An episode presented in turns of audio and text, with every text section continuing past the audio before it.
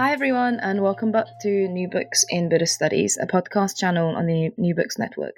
I am Sangseraima Ujeed, the host of the channel, and today we'll be talking to Geoffrey Barstow about his new book titled The Food of Sinful Demons Meat, Vegetarianism, and the Limits of Buddhism in Tibet, published by the Columbia University Press. Um, Geoffrey Barstow is an assistant professor at the School of History, Philosophy, and Religion at Oregon State University. So, welcome, Jeff. Thank you. Great. So, thank you so much for being on the show today. Um, I've really enjoyed reading your book. It's extremely interesting because, you know, when you think of Tibet, you think of people eating meat. Um, yes. So, it's really great to have you on the show today to talk about your book. So, could you tell us a little bit about yourself?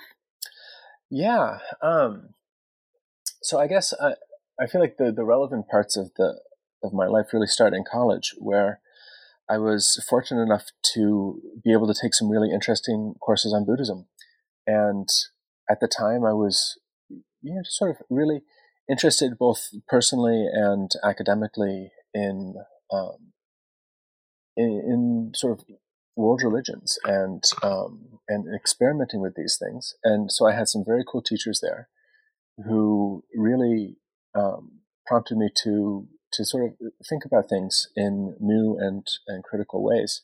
Um, and then I also had the opportunity to do a study abroad program uh, that got me to India. I did the Antioch program in India, and um, that introduced me to Trikhomi Rinpoche and uh, the Rangjung Yeshe Shedra in Nepal.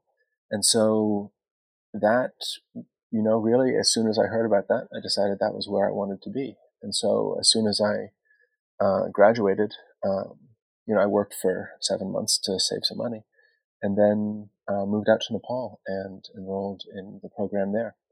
And that's really, that's really sort of where my interest in Buddhism comes from. Um, you know, so how um, long were you in Nepal at I was, the Rangjung Yeshe? I was there for four years. So I was there from 2002 to 2006. Um, and it was just as they were getting started with uh, offering the, the actual bachelor's degree.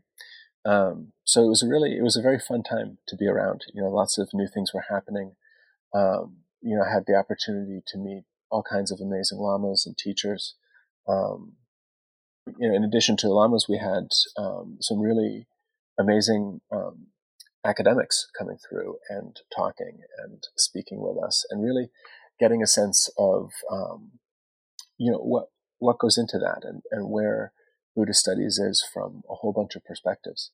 Um, and yeah, so at the end of that, I, um, you know, was sort of sitting here like, okay, I've, i finished this bachelor's degree. I've now got a second bachelor's in Buddhist studies from Rangjung Yeshe. Um, sort of what do I what do I do? And the pretty clear answer was that I wanted to keep studying, and so that meant uh, at the time they didn't have a master's program there. I probably would have stayed, um, but that meant coming back to the U.S. and um, getting on the the academic track first at uh, Harvard Divinity School and then uh, at the University of Virginia for my PhD. Wonderful. All right, and that gets you here to the book. Um, yeah, so there we go. The research for the book, I believe, if I'm correct, um, kind of happened during your PhD program. Is yeah, that correct? Definitely. This was uh, this was my dissertation. Oh, wonderful. Um, so, can you talk a little bit about how the project came about? Yeah, yeah, I'm happy to do that. It was, um, I mean, it was an, it, in some ways. I, I, think there's actually some interesting backstory here because I initially, we love backstories. Yeah, good. um, when I when I started at Virginia, I actually had an entirely different um, uh, dissertation in mind. Uh, was interested in the Mani and notions of uh, kingship and Padmasambhava mythology and these kinds of things in um, in that text and in some of the early materials. And I actually I spent about a year and a half um, sort of half-heartedly, I would say, working on that, um, because it wasn't really something that really excited me. I guess is the truth. Um, and you know, as a project, because I felt like I needed, to, you know, I needed to have a project. I was you know a PhD student, but it wasn't really um, it wasn't really exciting me. And yeah, so one day I was late in my in my second year. I um, I was reading the uh, Patrul Rinpoche's uh, Lama the Words My Perfect Teacher, really just for myself.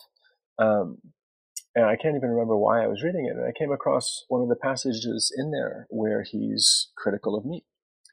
And uh, I'd been a vegetarian myself for many years at that point.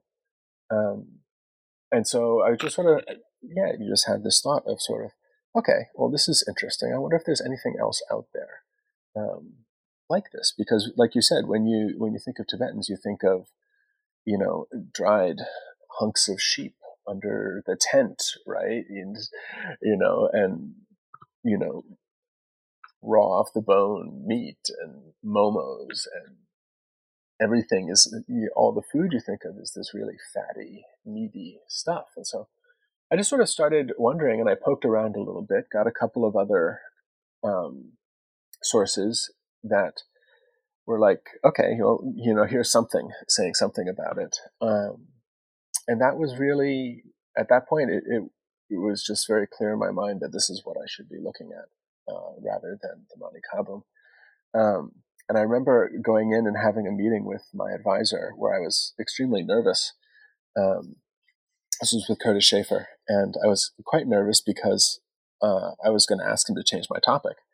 Um, and I felt like, you know, I, I assumed he was going to say something along the lines of, um, "Oh, you've already put a year and a half into this other one. Why don't you stick with that? Keep, you know, vegetarianism as a second project or something like that." Um, you know, but I explained what I was interested in, what I'd found, and uh, his response was very simple. He said, "Yeah, good, do that," and that was it. And so I was like, "Okay, good."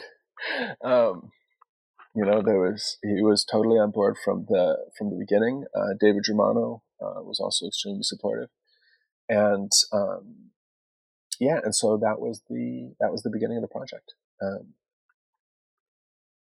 yeah. Nice. Yeah. And then where did it go from there? Because I remember you mentioned um, you utilized over 110 yeah. textual sources for this So- project, and that's so- huge. so where I mean, so the next step, of course, you know, is finding source material, and I mean, we've all we all struggle with this, right? The the the Tibetan literary world is just like crazy huge, um, and you know, hundreds of thousands of volumes, maybe millions of different titles. I don't know, but you know, more than anybody can actually process. Um, uh, TBRC, uh, now BDRC, was just sort of really becoming a thing when I was doing this, and so you know, it, it started out by searching in titles. Um, but what I pretty quickly found out was that um, there wasn't a lot. There were not a lot of texts that where you could find by title that this text says something about meat. Um, you know, there's seven or eight probably that you know really you can find like that, where it's, it'll say something like "shine yamik" or "the faults of meat" in the title. But most of the sources that I ended up using were parts of larger texts. And so, really, the hardest part about this entire project was just finding those dumb things. You know, finding the passage where it's one page out of a hundred, where the author says, Hey, you know, when you're on the road and you're traveling, don't eat a lot of meat. Or that's it. And that's the only reference. Or you'll be reading like, or there'll be like a 400 page biography and it'll say literally, I, I can think of a couple of texts like this. It'll literally say on one line, on his 22nd birthday, he took monastic ordination and uh, renounced meat and alcohol. wow. And that's So it. So did you have to sit and just scroll through? No, because I can't. Okay. So the, the like my um, you know I'm totally incapable of that. And so really, what I turned to was um, asking everybody uh, I knew and everybody I met if they'd ever seen anything like this. And this really became my research methodology. Um, you know, including grad student colleagues, uh, professors, um, you know, everybody, I, you know, I'd meet people and be like, "Hey, here's my topic. If you ever hear anything in any text you come across this, just shoot me, a, shoot me an email. Let me know. Right? I would really appreciate it." Um, and people were actually amazingly supportive like that. Um, I've gotten dozens of emails from people where they're just like, "Hey, look, I found I found a reference to vegetarianism in this text that I'm working on. Thought thought I'd let you know."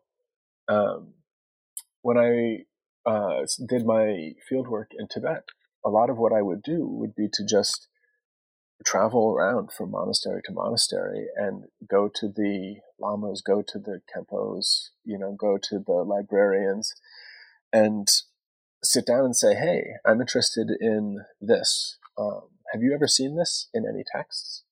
And you know, three quarters of the time they'd say no. And I can think of uh, several occasions where I'd travel for you know two or three days to get to some monastery and basically you know have a fun trip, but not come back with anything uh, consequential. But sometimes they'd say yes, or they'd say things like, "Oh, have you seen this text?" And I'd be like, "Nope, no, I haven't." And then you know out comes the camera and you start photographing stuff, or they'll be like, "Oh yes, well this person in our lineage." Um, you know, was a vegetarian a hundred years ago. We don't, he doesn't have a Namtar uh, biography, but let me tell you about it, right? Or, you know, in some cases it became, yeah, my teacher was a vegetarian in the 40s, right? Or even sometimes my teacher was a vegetarian in the 40s and he maintained the diet straight through the Maoist years, right? And so you got to, I got to have some really amazing interviews with really amazing people. Um, just by showing up and asking really this like super simple question of like, do you know anybody who is vegetarian or any texts that talk about vegetarianism? And sometimes they just would that would be the beginning of a really long conversation and sometimes really lasting friendships. Um, so it, it, was a really, it was in some ways a really simple process, but also just a really wonderful one. It also, I'm just going to say, it also has left me in a lot of people's debt and so I try to be, I try to maintain, you know, an awareness of that and help out wherever I can uh, in turn, because it seems like that's a, it's a good way to do scholarship, right? Definitely, and I think having this book out is a big deal for, especially this topic as well, because it is controversial. Um, yeah, so the book. Um, so I think this might be a little bit selfish, but I know a lot of our listeners out there are also kind of early stage scholars. And what was the process of turning the thesis into a book like? Was it, you know, what are the challenges there? Um, yeah, I mean, I rewrote from page one. So there is not any, there is not a single word from the actual dissertation that made it into the book. Um, the basic reason for that is as I was writing the dissertation, um, I realized sort of halfway in that the structure that I was using was didn't really make a lot of sense. That I was writing a dissertation that was a a series of thematically connected chapters, but that didn't have a arc across the whole book or across the whole dissertation at the time. Um, but for various reasons, um, primarily honestly financial ones, um, you know, I was not in a financial position to take an extra year to rewrite the dissertation. Um, I can, you know, had to continue doing the dissertation, even though, uh, as it was, even though I knew that I was going to change it around a lot when I um, started writing the book. And um, so that, sort of having that realization also allowed me to have a lot of really important conversations with my advisors, um, with my whole committee recently, really. And um, and now it was those conversations that helped me figure out how to or what a more what I think ended up being a more profitable structure for the book was. And so it was in, in a lot of ways the dissertation was just sort of a rough draft, right? It was me putting all these sources that I'd found on paper, writing things out, and in the process of writing it, figuring out what worked and didn't work in terms of my arguments. And so then, having gone through that process, I was in a much better place to actually start writing the book again. And so when I did do the when I restarted the book, at that point, it actually the writing went fairly smoothly, um, and did not take uh, did not take too long. So yeah, I particularly liked your um, comment on the structure because mm-hmm. I think you mentioned in the book that you structured it according to the way that these authors themselves structure their arguments. Yeah. About meat. Yeah. Could you say something yeah, about that? Yeah, definitely. Um, the the overall structure of the book is basically it, has got two halves, where the first half is um, sort of presenting the arguments as I've been able to suss them out from all of these different texts. Um, and the second half is more a, a a critical look at the place of meat in Tibetan culture, and particularly asking the question of why wasn't vegetarianism more common? Because one of the really striking things is that all of these, so many of these religious texts that I'm reading all say that meat is bad and it's good to be vegetarian. So then the next question is, okay, well, well, why weren't they? Right? Why wasn't it more common? But the first half um, what I ended up doing is I structured it along the lines of the three vows, the domsum in Tibetan, where um, the idea is that um, sort of most practitioners end up taking three different sets of vows, and those are the monastic vows, the bodhisattva vow, and then the tantric samayas.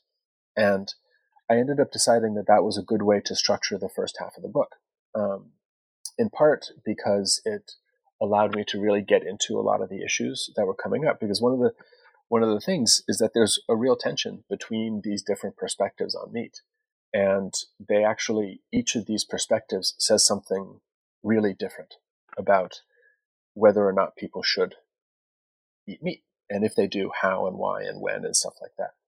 Um, but i also really liked the fact that this then mirrored a lot of the text that i was reading because a lot of the text that i read would also structured their discussion along the lines of the three vows. And so you'll have someone who'll say, well, according to the Hinayana perspective, um, it's okay to eat meat as long as it has threefold purity. But according to the Bodhisattva perspective, it's not okay to eat any meat. And then in the Tantric perspective, you have to eat the five meats in the ritual, but that's it. And so this is how the sort of my primary sources themselves were, were often structuring it. Um, and so I was, it was happy. I was happy to be able to sort of to to mirror that um, that structure in the first half of the book. Yeah, that worked very well. Definitely. Yeah, thank you. Um, yes, also something you mentioned, which I found really interesting, and so I hope the listeners will too, is you mentioned that from the 13th to 15th century there was more texts that were mm-hmm. written about vegetarianism, and then there was a decline yeah. from the 16th to 18th. Yeah. So wh- why do you think this was? um, yeah, this is a this is an interesting one, and it's um, yeah, it, it's it's a thing that, in some ways, my views have actually evolved on this since I wrote the book, and I would probably um, say things, phrase things slightly differently at this point. the The key shift that I would um, that I would make would be in my reading of K. J and his works. I think as I wrote the book, I was reading K. J largely through the lens of some later vegetarians who cite him, and was seeing him as more pro-vegetarian than he actually was. And I think, um, uh, particularly through the process of working with Anna Johnson on her translation of K. J. Uh, for uh, actually the next book that's coming out uh, in October, which is a collection of translations. Um, realized that actually K.J. is pretty pro meat as far as um, Tibetans go. And so I have a suspicion, and I, I, will just leave this as a suspicion, um, but that part of what happened in the from the 15th century on is that uh, is the rise of the Gelug and um, the rise of uh, the sort of the the power and status of the Gelug tradition, which under K.J.'s uh, influence, um, really did not promote vegetarianism in the ways that uh, the Kagyu and Sakya and Nyingma um, had been in the centuries prior. And so that that I'd say is a suspicion, uh, an educated guess, but I would not also be surprised if somebody comes along and says, "Oh no, no, it's not that way at all. Let me show you why." Um, so that's my that's my suspicion on that.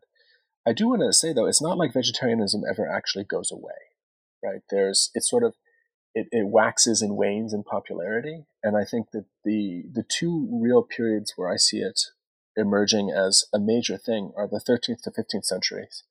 Um, and there are places, and I, am thinking particularly of like Ngor Monastery, where it's quite possible that actually like vegetarianism was the norm. Like everybody may have been for a fairly long period of time.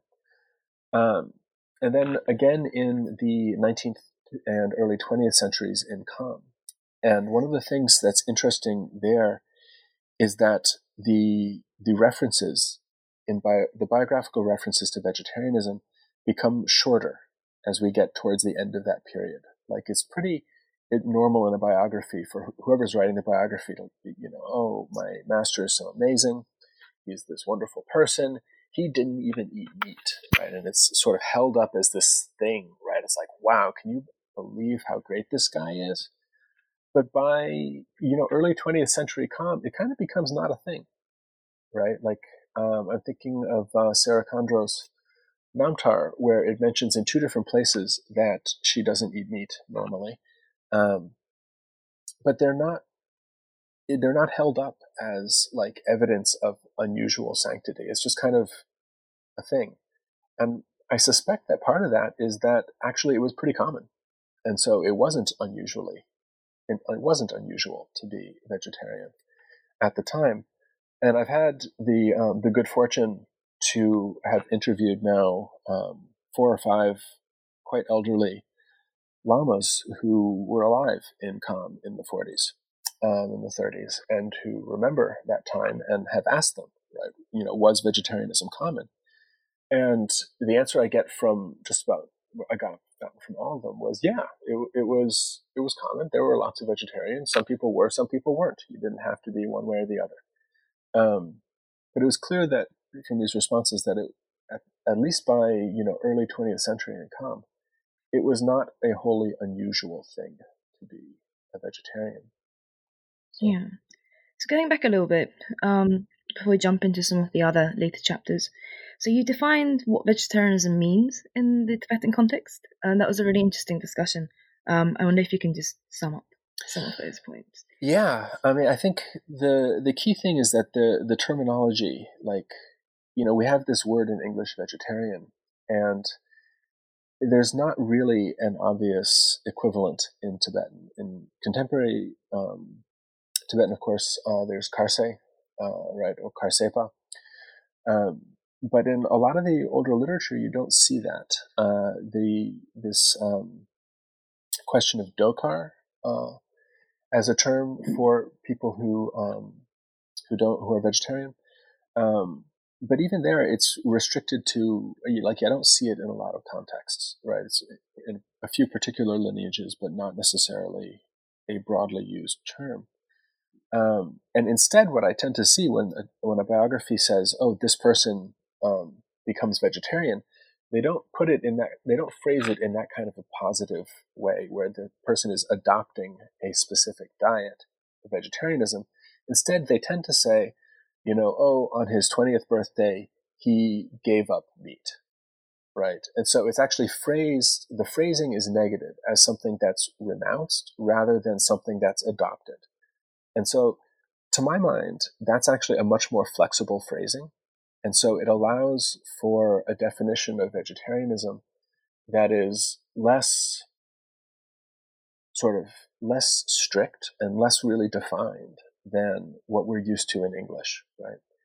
And so, under that sort of more flexible definition, we can include things like partial vegetarianism, people who are saying, like, you know, I um, don't eat meat, or I didn't eat meat for a year, right? Or I took a vow to not eat meat for a year, right? Or I don't eat meat uh, in the evening, right? Or, um, you know, I uh, don't eat meat while I'm on retreat, right? These are all examples of um, real examples that I've that I came across.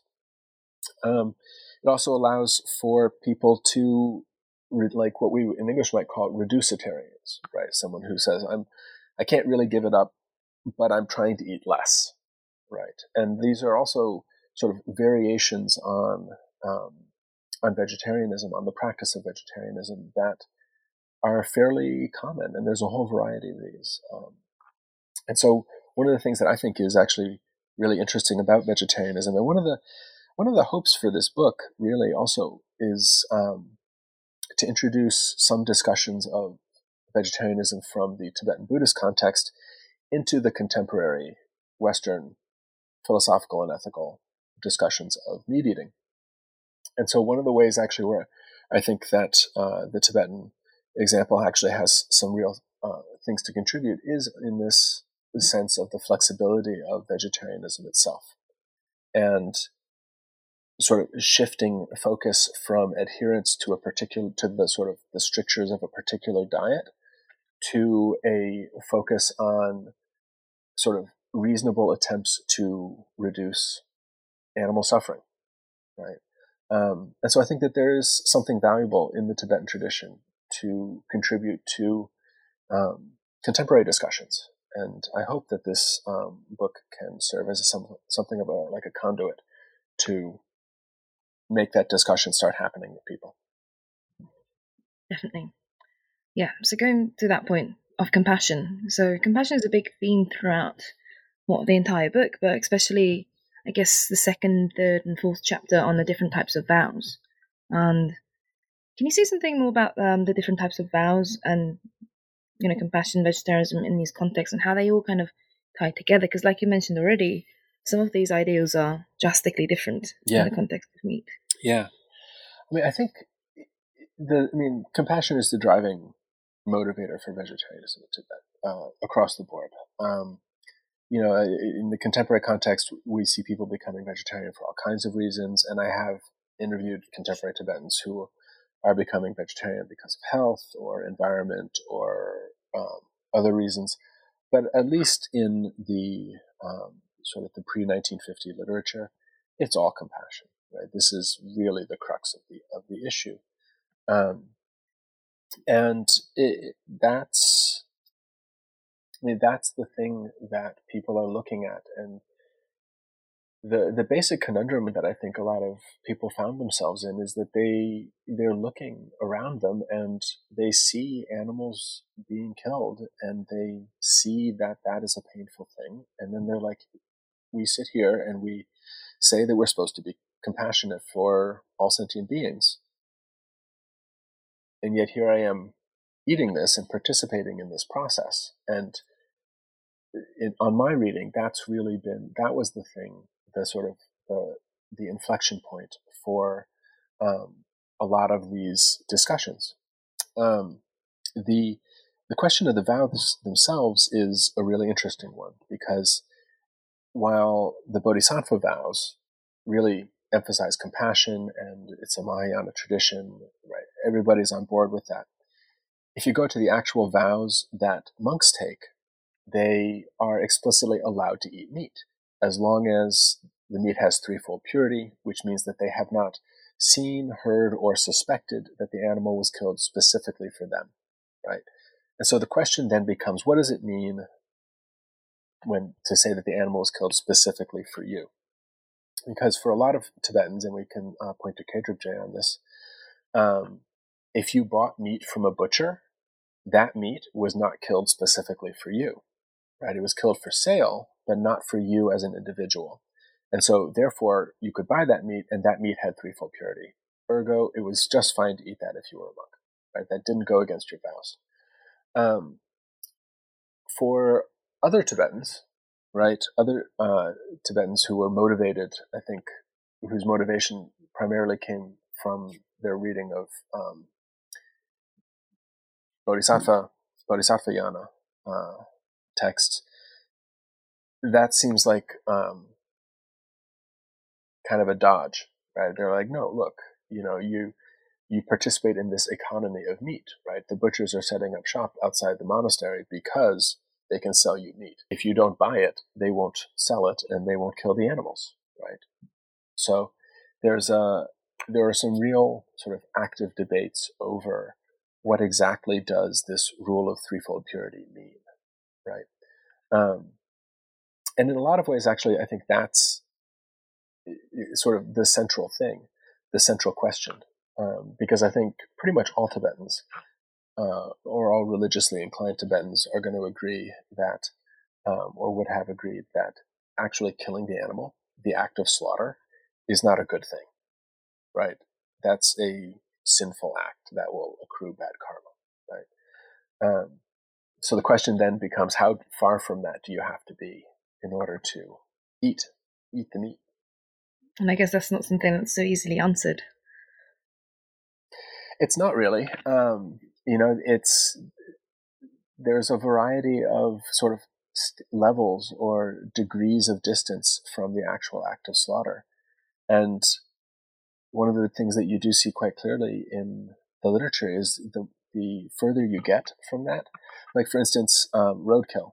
Uh, pretty much everybody agrees that animals that have died naturally or in an accident um, through no fault of your own, um, that that is acceptable, right? There's no moral fault to eating that. Um, Gorampa makes an interesting exception um, because he actually he'll come out and say, no, don't even eat that stuff because if you eat that, then you will regain your taste for meat and you will want it more, and then it'll be harder to say no the next time when the meat is not acceptable.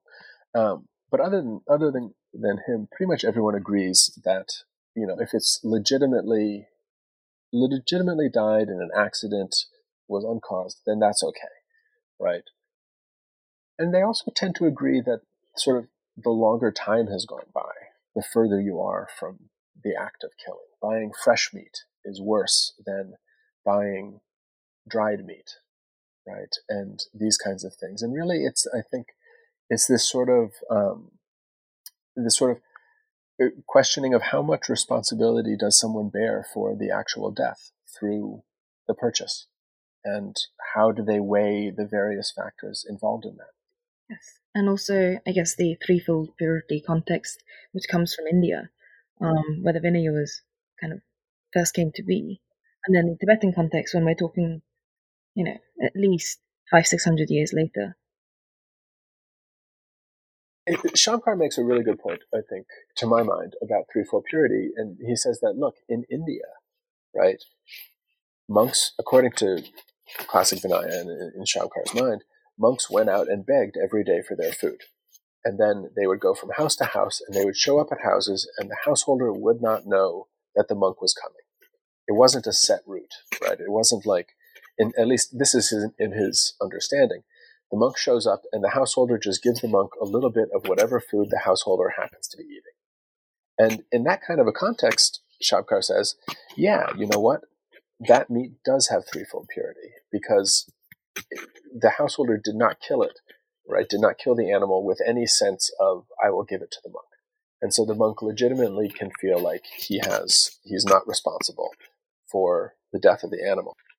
And then Shabkar turns around and says, look, in Tibet, we don't do this anymore, right? The cultural context of our food is different. Instead of going from door to door, what we do is we go out to the market and we buy the stuff, or people bring it and they give it to us in the monasteries. And if we say we don't want meat, people won't give us meat. And so he's really pointing to this idea that threefold purity should be understood in the context in which the monks and the nuns actually acquire their food. It's a, it's to my mind actually it's a really interesting uh, argument that Shabkar makes, and I think we can even take it a step further and say that it says some really interesting things about how uh, we might interpret the Vinaya uh, more broadly, um, beyond just questions of meat. But that's also beyond my research, and I'll leave that there. Yeah, yeah, Shabkar. Um, he's an interesting figure, isn't he? Absolutely, absolutely. I think Matthieu Ricard calls him something like, uh, you know, the most adamant uh, vegetarian that you'll ever find in uh, in Tibetan literature, and uh, to the best of my knowledge, uh, Matthieu's right. Um, and there's a, a wonderful text uh, that um, Rachel Pang uh, translated for the upcoming volume. Uh, she did a, a, few texts by Shabkar, um, but one of them, uh, he's really he's sending a letter to the Dalai Lama and uh, upbraiding uh, him for and asking him, please, please, you know, stop eating meat. And it's this, it's a really remarkable thing. Um, Shabkar he had opinions and did not mind telling people what they were. Yeah. So in the second half of the book, you really talk about this at length about the people in favor of eating meat and the positive effects and so forth. Before I get to that, I just want to ask one question about um, the tantric vows, uh, the chapter about tantric vows. I think um, you can probably talk more about this. The five meats, um, one of which is an elephant. So how available would some of this have been in Tibet? You know. yeah, obviously almost unavailable, right? I mean, again, you know, the five meats came from a context in which, um, you know, these things at least existed. Um, I, people have come up with a lot of workarounds for the five meats. Uh, for listeners who might not know, um, the five meats are uh, human, horse, cow, uh, dog, and elephant. I think. Is that the right list? Okay. The, the list varies somewhat in different texts, but the thing that really makes these meats powerful is that they are not things that people normally consume. Right? Nobody walks around and eats human. And in India, you also didn't walk around and eat beef. And so these are taboo meats.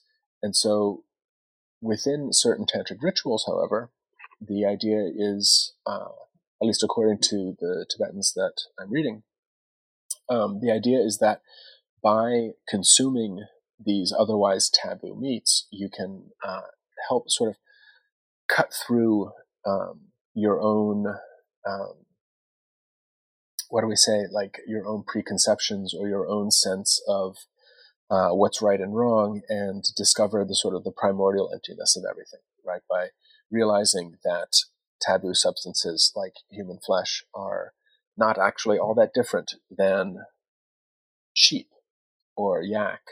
You can have this sort of powerful transformative experience. Um, the thing that all of the texts that I have read um, want to focus on, though, is that this is done within a particular ritual context. Right? This is not license to go out and eat meat every day in the marketplace especially like human. it. It's something that you, especially human, yeah, really don't do that. Um, it's something that you do within this particular ritual, and then outside of that context, you don't do it. Patrul has a really, um, this is Patrul Rinpoche, and the words "My Perfect Teacher" has a really um, interesting line where he says, if you go out and you eat the five meats in the marketplace because you're attached to the flavor, that's actually violating your samaya. And so if you eat like if you eat meat in the name of tantra, according to Patrul, but actually you're only doing it because you like it, then you're actually breaking your vows instead of upholding them. Um, and this was a pretty common refrain that I came across in a bunch of different texts. This concern that people that practitioners might say, "Oh, I'm a tantric practitioner, so I can do all this stuff," when actually they are not there yet, right? Um, you know, uh, I, I, think it's I forget who it was. Magdalene Jigme Lingpa says something like, um, "Oh, you know, yeah, if you can revive the animal and bring it back to life, then sure, then you can go eat the meat. But I can't do that, and I don't think you can either, or some variant on that, right? Like there, there's a sense of practitioners needs to make a real uh, appraisal of their own tantric um, capabilities, and generally speaking, limit their consumption of the five meats to within this particular ritual. The thing that you mentioned, though, I mean, even within the ritual, where the heck do you get elephant? right? Like, how do you get this stuff in Tibet? And the truth is, I don't think anybody did. No, so I was going to say, like, you know, because some people have argued there might be a visualization aspect to it, where maybe you didn't even eat. Because I think you mentioned this in the book. The um, there's a couple of strategies. I mean, the one thing to to start with is that most of the time, the five when the five meats are consumed, they're in pill form. So you're not getting like a flank steak of elephant, right? You're you're getting these little tiny pills, and theoretically within them, right, there's little tiny bits of the five meats. But when they actually make the pills, if you look at the rituals to produce more pills, they tend to there lots of herbs will go in, and then they also will use some of a previous batch of pills as a starter. And so it's like the the brewer's yeast, right? And that those pills also theoretically have the five meats in them. But that batch of pills, you know, had the five meats from the previous batch of pills and the previous batch of pills. So, like on a molecular level, I don't know how many molecules of the five meats actually exist in most of these pills. Because most people, like when they do the ritual, they're not adding new quantities of the five meats most of the time. Um, the other ritual that uh, I came across, which I thought was really fascinating, uh, is from the Dudjom uh, lineage, where what you do when you make these pills is instead of actually using the five meats, you get a piece of wood and you carve out the shapes of the five animals that the meat comes from in the wood. Then you take tsampa, and tsampa, uh, for those who don't know, is like uh, it's roasted barley flour and it's mixed with water in this case, and you get kind of like a, a dough, a pasty dough. And so you push this into the holes. Then you take it out and you have like tsampa representations of the five animals. But you, you don't even actually mix those in with the pills. Instead, you take them and you soak them overnight in water. And the animal essence of that's now in these uh, cakes comes and permeates the water, and you use the water to make your pills. And so there's no actual meat in sight, in at least in that particular uh, variant on the ritual. And I don't want to put it past um, the possibility that there is actual that people did do this. I mean, there was trade with India. Maybe people could get elephant if they wanted for a ritual. Um, but um, but my my strong sense is that these are the important thing is that people understand that what's in the pills, and that that's this is the thing that can provoke this mental transformation. Um, but that the actual quantities of the five meats in the pills is probably pretty low. So then to the kind of positive or neutral aspects of meat, I guess now kind of getting to the slightly more social context of the whole problem. Um, yeah, I'm just gonna let you go ahead. yeah. So I mean, I, again, I'll say like the the second half of the book really comes about as a um, a response to this question. Question being like, okay, I've just gone through in like a hundred plus pages and talked about all the reasons that Tibetans gave why you shouldn't eat meat, right? And there are, you know, the three, each of the three vows, whatever, people are coming from all over the place.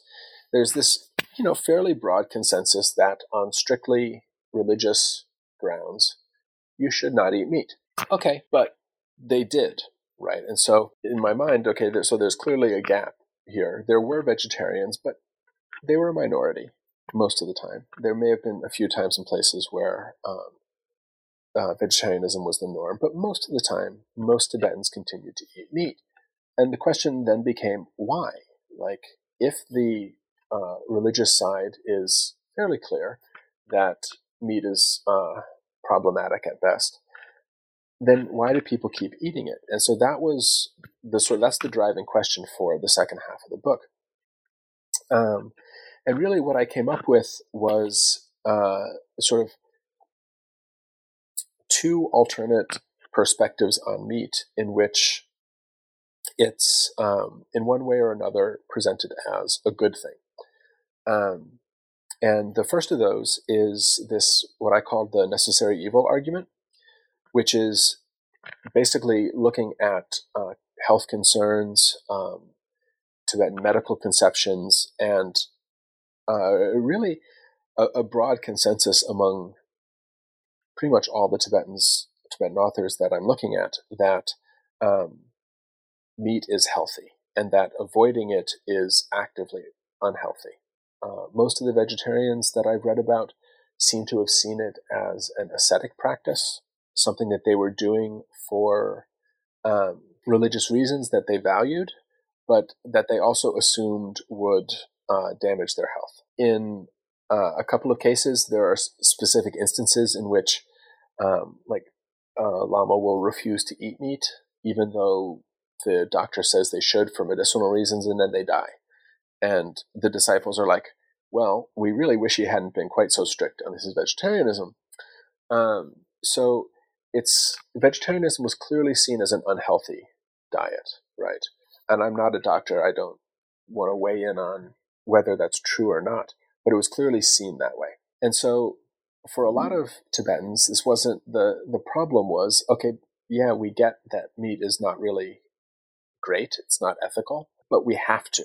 And so then you get all these discussions of, okay, well, how can we eat meat in a more ethical way, right? And so on and so forth. So that's the necessary evil argument. Um, and the other side that um, that I really that I try to articulate is basically this sense that Buddhism isn't the only valued value system in Tibetan culture and that there were other aspects of Tibetan culture that really valued meat and saw it not just as a necessary evil, but as something that is actually really positive and should be cultivated and used in life. And the two examples that I really look at the most are economic perspectives, where um, where the fundamental goal is not achieving enlightenment, but becoming wealthy and this was a orientation that a lot of real Tibetans had. Um, and in that perspective, what do you want to do? You want to build your herd, right? You want to cultivate your herd. You want to turn your herd uh, into more portable forms of wealth. You want to sell your animals when it's appropriate.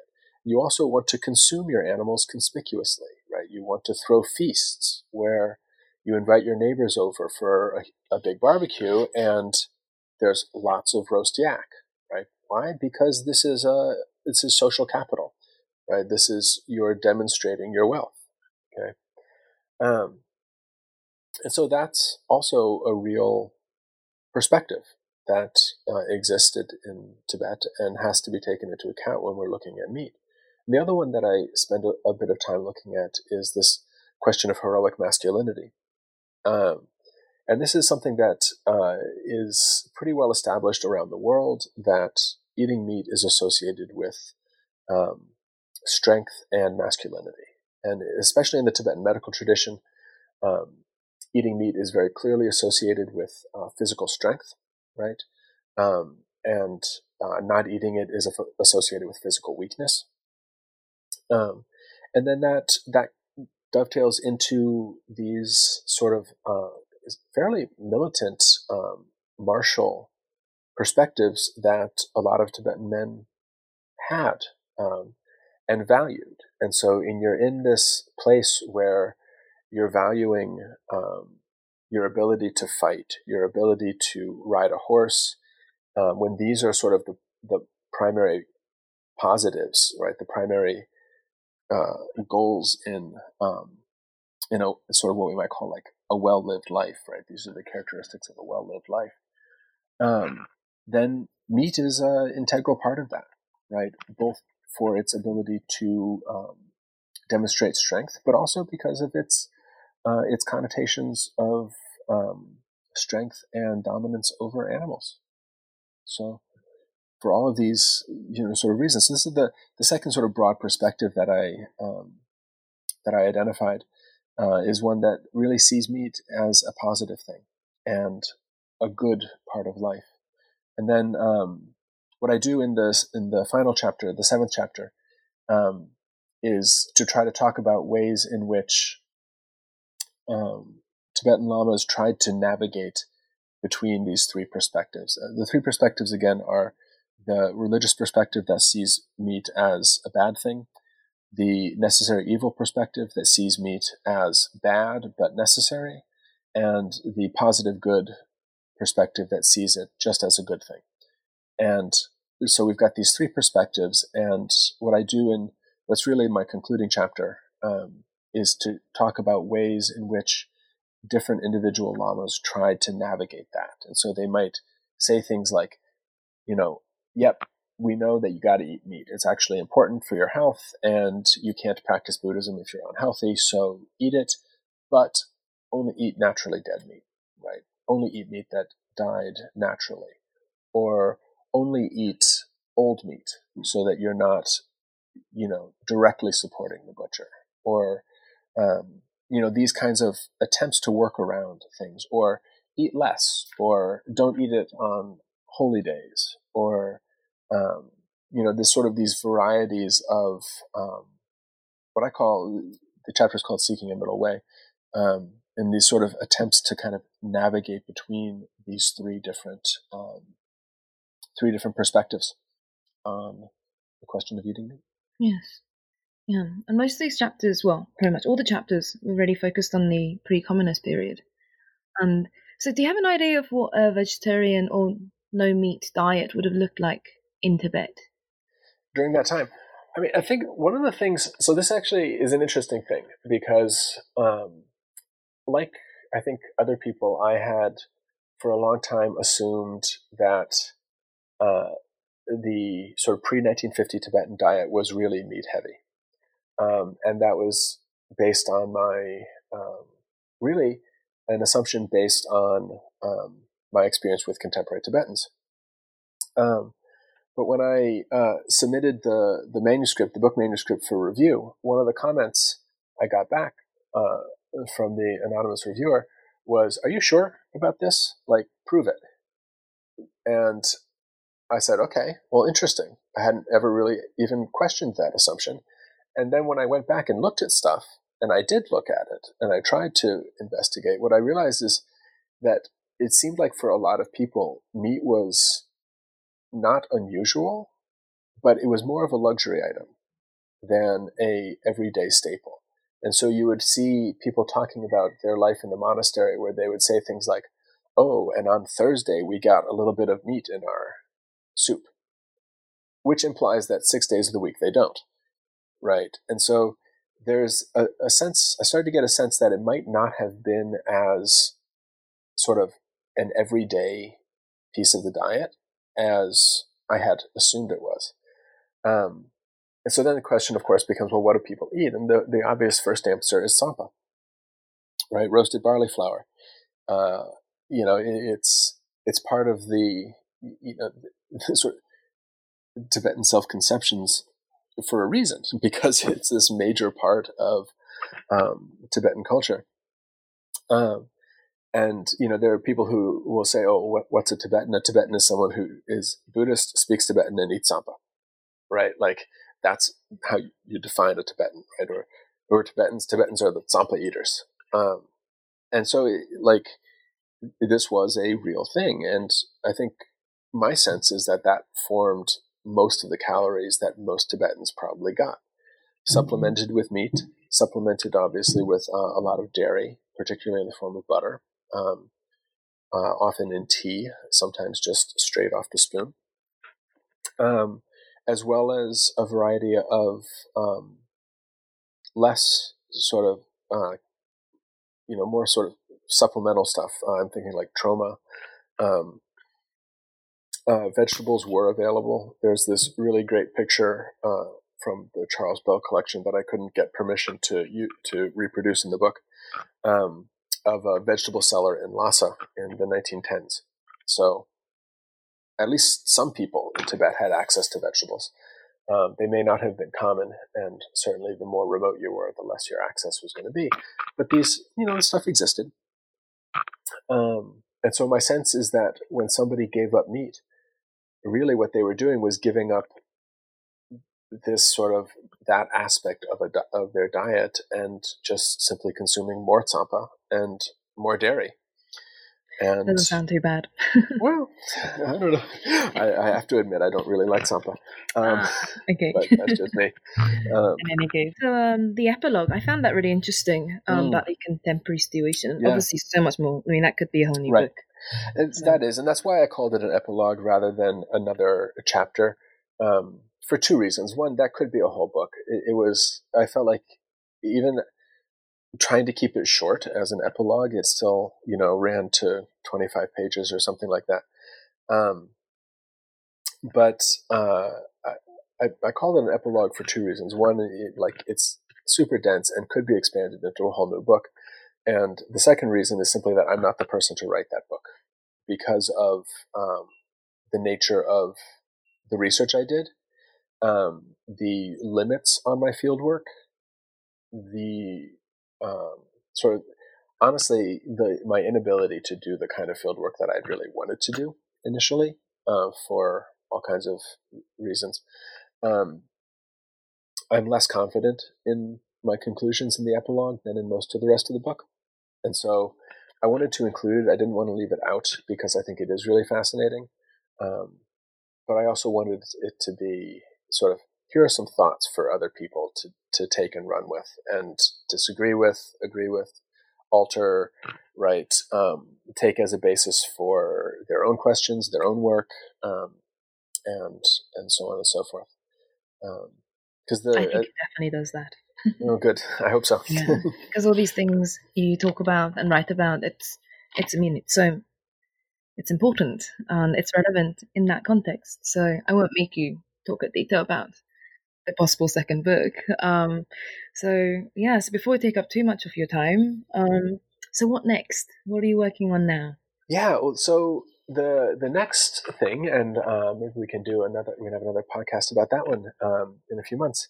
Is uh, the uh, a book that's coming out on the first of October called "The Faults of Meat," and what this is is a uh, a collection of Tibetan texts uh, translated into English. Um, I did a little bit less than half the translations myself. Uh, the rest were contributions from other people, including yourself. Thank you very much. Um, yeah.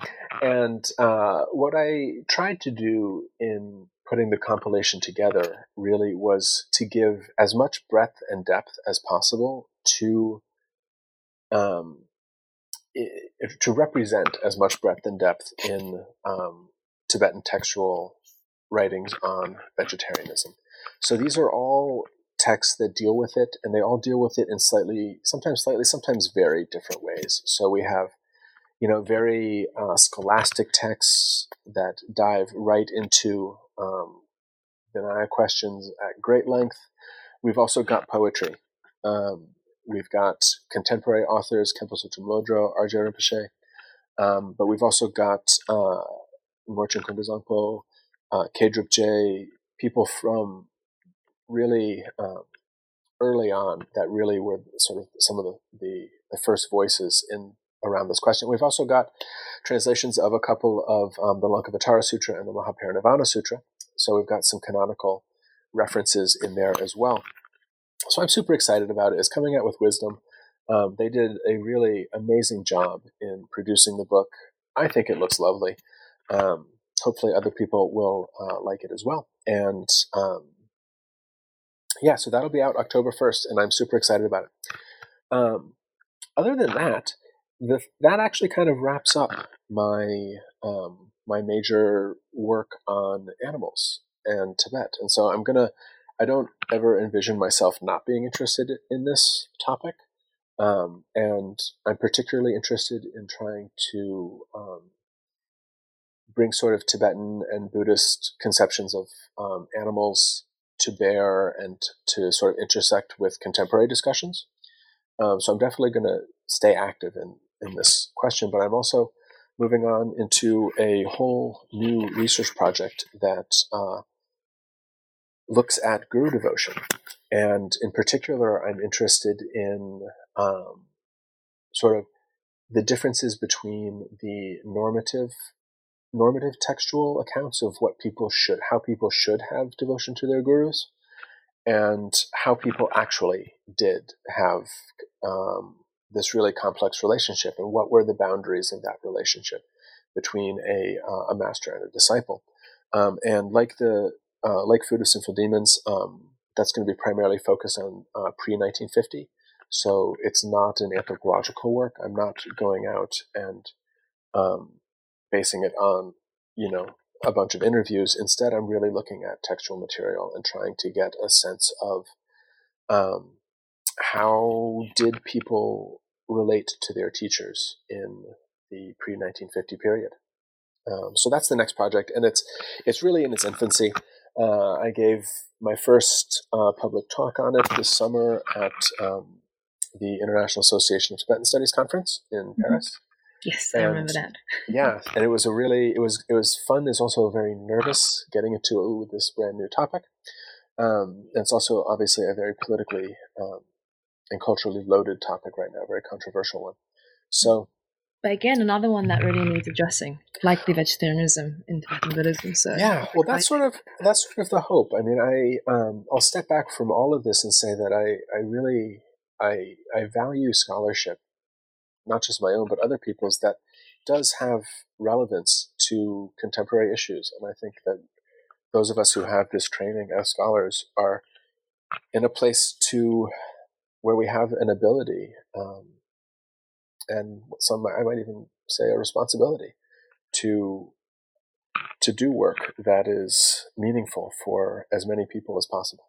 So hopefully definitely. that's uh, no, will be. I'm sure. Well, we'll definitely have to have you back on the show once your new book comes out in oh, October. Yeah. And yeah, we look forward to hearing more about the new project, and of course, we'll have you back once that's done. Excellent. Very good. Yeah. So thank you so much for being on the show.